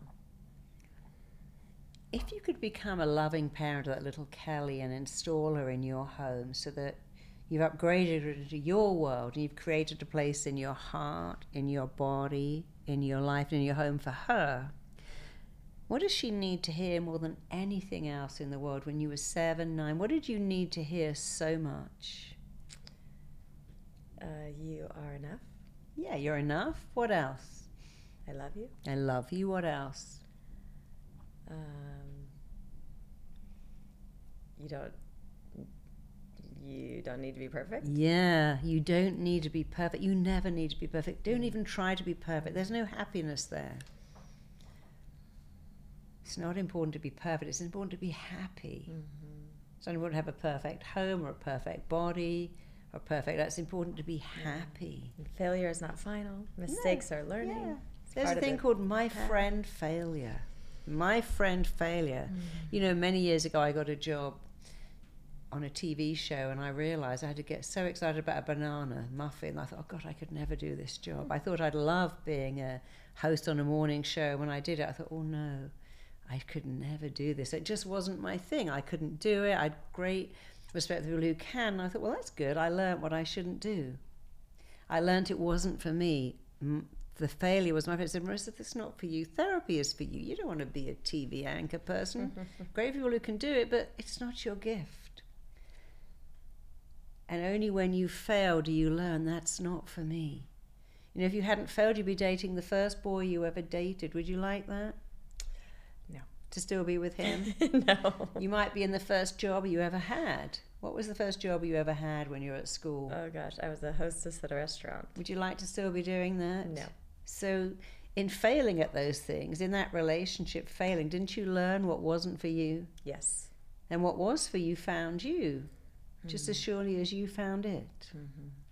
So say to that little girl, you live in my world. You live in my world. It's okay to fail. It's okay to fail. It's actually quite nice sometimes it's to fail. It's actually quite nice sometimes to fail. And you can't fail. And you can't fail. The only way you can fail is failing to try. The only way you can fail is failing to try. Failing to try is the same as trying to fail. Failing to try is trying to fail? Yeah. And you've already succeeded. You got a book, a daughter, a husband, a life. You're gorgeous and smart. You can't fail because you've already won. So fearing the thing you've already won at is just going backwards. And you're not going backwards, you're going forward. So for the last minute, as you go deeper, as you go deeper, drift deeper, sink deeper, you're okay that every day you are moving on from one phenomenal, incredible accomplishment to another. Every day you're moving on from one achievement. And some of that achievement is like just staying home and having a bath and just being with you. Every day you are thrilled, elated, delighted, empowered when you say no. No, thank you. No, that doesn't work. Or, oh, fuck no. Every day, as you say no, as you realize you've already won and that being a flawed person, having flawed relations with flawed people, being flawsome is such a gift for you. Because in letting yourself be flawed, you're bringing up your little girl to see it's okay to fail. It's okay to go. So it's okay to fall out. It's okay that your painting wasn't the best or someone did better. In letting yourself be flawed, you are giving Riley the biggest gift because your father tried to make you perfect and you couldn't do it. It's an impossible expectation when you're seven. You don't have those skills. And when you were seven, Kelly, you came to conclusion. When you've been on the planet for seven years, you formed a belief. Gotta be perfect or it upsets people. And today you think, well, that's a silly belief. It's not even true. Perfect people actually alienate people. The belief that I've got to be perfect will upset people. Perfect people are the loneliest people, the unhappiest people. And they don't thrill people, they alienate them. They go, oh, I can't hang around with that person. They're perfect, they make me feel inadequate. Flawed people are where you want to be because we're all flawed anyway. So as you look over and around those scenes, you see the truth. You came to a conclusion with seven years of life experience. And now as you look over and around that, you see the truth. It will never again, never, ever, ever, ever again for the rest of your long, gorgeous life be relevant or necessary, even interesting for you to ever again think the way you thought at seven, feel the way you felt at nine, or act the way you acted at four, because that's not you. It's behind you. It's like the water in the shower you last took, and you can't run home and get that even if you want it because it's already gone. It's something you used to do, and it cannot, will not, does not influence you or even interest you for the rest of your life. The rest of your long, gorgeous, happy, headache-free life, Kelly. You've got this. Understanding is power. And as you understand the role those headaches played, you understand you never need to have them again, not ever. Because you can take a deep breath. You can say, oh, I'm not saying no enough this week. I'm not saying fuck off enough, even in my head. So I better go back and do that more, because you are free. You have freedom. You have empowerment. You have understanding. You got all of this with bells on. And it's just about a little girl who couldn't meet impossible expectations, who's become a beautiful woman that doesn't want impossible expectations and is very aware of passing that on to her daughter, to your audience. You're doing everyone here the biggest favor in the world as you show them. Let's not grow up with impossible expectations, because they're impossible. Let's grow up and be kind and be real and say, yeah, well, that wasn't meant to be. That didn't work out. Sometimes I say no to stuff because what I want already wants me. What I'm moving towards is moving. I don't have to work at it. I just have to let it be. You're a human being, not a human doing. And that means you can be, you can chill, you can turn things down, you can stop pleasing people, but you can definitely please yourself. And in that is your freedom. So just take a deep breath and open your eyes. How do you feel? I mean, I feel worried that I'm, oh, I'm so late to pick up my daughter. I thought maybe somebody else might have gone to get her. No, that's okay. I got to go now, but yeah, that's me people pleasing. I'm not saying fuck off. I'm just saying I have to go. Yeah, yeah, yeah. Well, we can we can talk on the phone. We should. That was unbelievable. Yeah. Okay. Do I need to like come out of it? That no, no, you came out of it yourself. Okay, it's fine. Well, you just close your eyes. Then. Okay. Let, just one, two, three, four, five. Come back to your full awareness, feeling amazing, feeling liberated, feeling free. Just open your eyes. So now you know. You yeah. can never say again, I don't know what that is. That was, it was unbelievable. The hurt, it was the anger, it was the rage. You know, outrage is rage coming out. Yeah. But that isn't you. And now you can live without them because you don't need them. That was amazing. That was really incredible. Good. Thank you. Good. You're welcome. Wow. Um, that was, I didn't want to rush it, but I was like, I gotta go. I know. I, but that was so beautiful. It was really powerful. But also in the rushing, we, you can do this so quickly. Yeah. I was going really quickly too, because yeah. I knew you had an appointment to pick up Riley, but but just even the in insights the and still yeah. works. And again, I just want to disclaimer, my dad is a wonderful human. I love you. Um, and again, he was he was as hard was on himself as everybody else. It was you know, his stuff, exactly. Here's this weird belief: I should be born to mature parents. Our parents grow up with us. Mm-hmm. We don't know that. We think, they know, you know, yeah. your dad's a great guy, so is your mum, but yeah. they are flawed people. Yeah, it's and awesome. They raised you in a flawed way, so that you thought you were broken and damaged, but you're not. You just had a bit of damaged parenting, but nobody can get it right. And look, it just, you know, I turned out okay. Like, and your dad's I'm healthy, guy, and he's a great know? guy. So, and his parents made him try to be perfect. Exactly. But you, in parenting Riley, go, darling, it's okay to fail. You don't like yeah. ballet? It wasn't your thing. You you learned you were not good at that. It wasn't your thing. But in this session and healing myself and becoming aware of those things mm-hmm. and letting go and, and, I mean, just unfolding all that and yeah, unpacking, le- it. unpacking it. And now to show up in a different way for Riley and be more conscious and yeah, more loving her. of her, like I am my inner sure. child. It's just because you know really children learn what they live. There's no choice. Mm-hmm. You learn, you lived in a house where ex- where perfectionism was expected, yeah. and you knew you couldn't meet it. And now you live in a house where it's okay to get. And when I make wrong. a mistake, exactly. And those are going to be the things and experiences that shape her and of give course. her her gifts okay. and expression. And she'll have to unpack her stuff. But we're we're humans. We're flawed. Yeah. We all do it. Yeah. Sorry, I have I to know run. You have to go. Don't um, get under pressure. Where Just can go. people find you? Oh, marisa peer dot com is where I am, and we have a lot of free audios on money blocks, love blocks, health blocks. It's totally free. Go to marisa peer dot com for free stuff. Go to R T T dot com. You want to come and train with me and do what I do. No background wow. therapy is required. And then we're on Instagram and we're everywhere. But Thank you. If you, Thank- want to, you want to find a great therapist or be a great therapist, if you want to find one or be one, go to R T T dot com. If you want lots of free stuff, go to marisa peer dot com. Amazing. Well, this has been a massive gift. I did not expect that. Thank yeah. you so much. And um, yeah. Let's all be flossing. Let's all be flossing. The best you can ever be. Yes. It's a great place to be. Thank you for listening to The HEAL Podcast. Be sure to tune in every Thursday for more empowering wisdom and inspiring healing stories. And make sure you hit the follow button on Apple, Spotify, or wherever you listen to podcasts so you don't miss that one episode that holds the answer you've been searching for.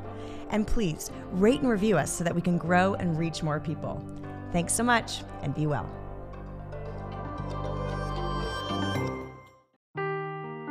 Seeking the truth never gets old. Introducing June's Journey, the free-to-play mobile game that will immerse you in a thrilling murder mystery. Join June Parker as she uncovers hidden objects and clues to solve her sister's death in a beautifully illustrated world set in the roaring twenties. With new chapters added every week, the excitement never ends. Download June's Journey now on your Android or iOS device, or play on P C through Facebook Games.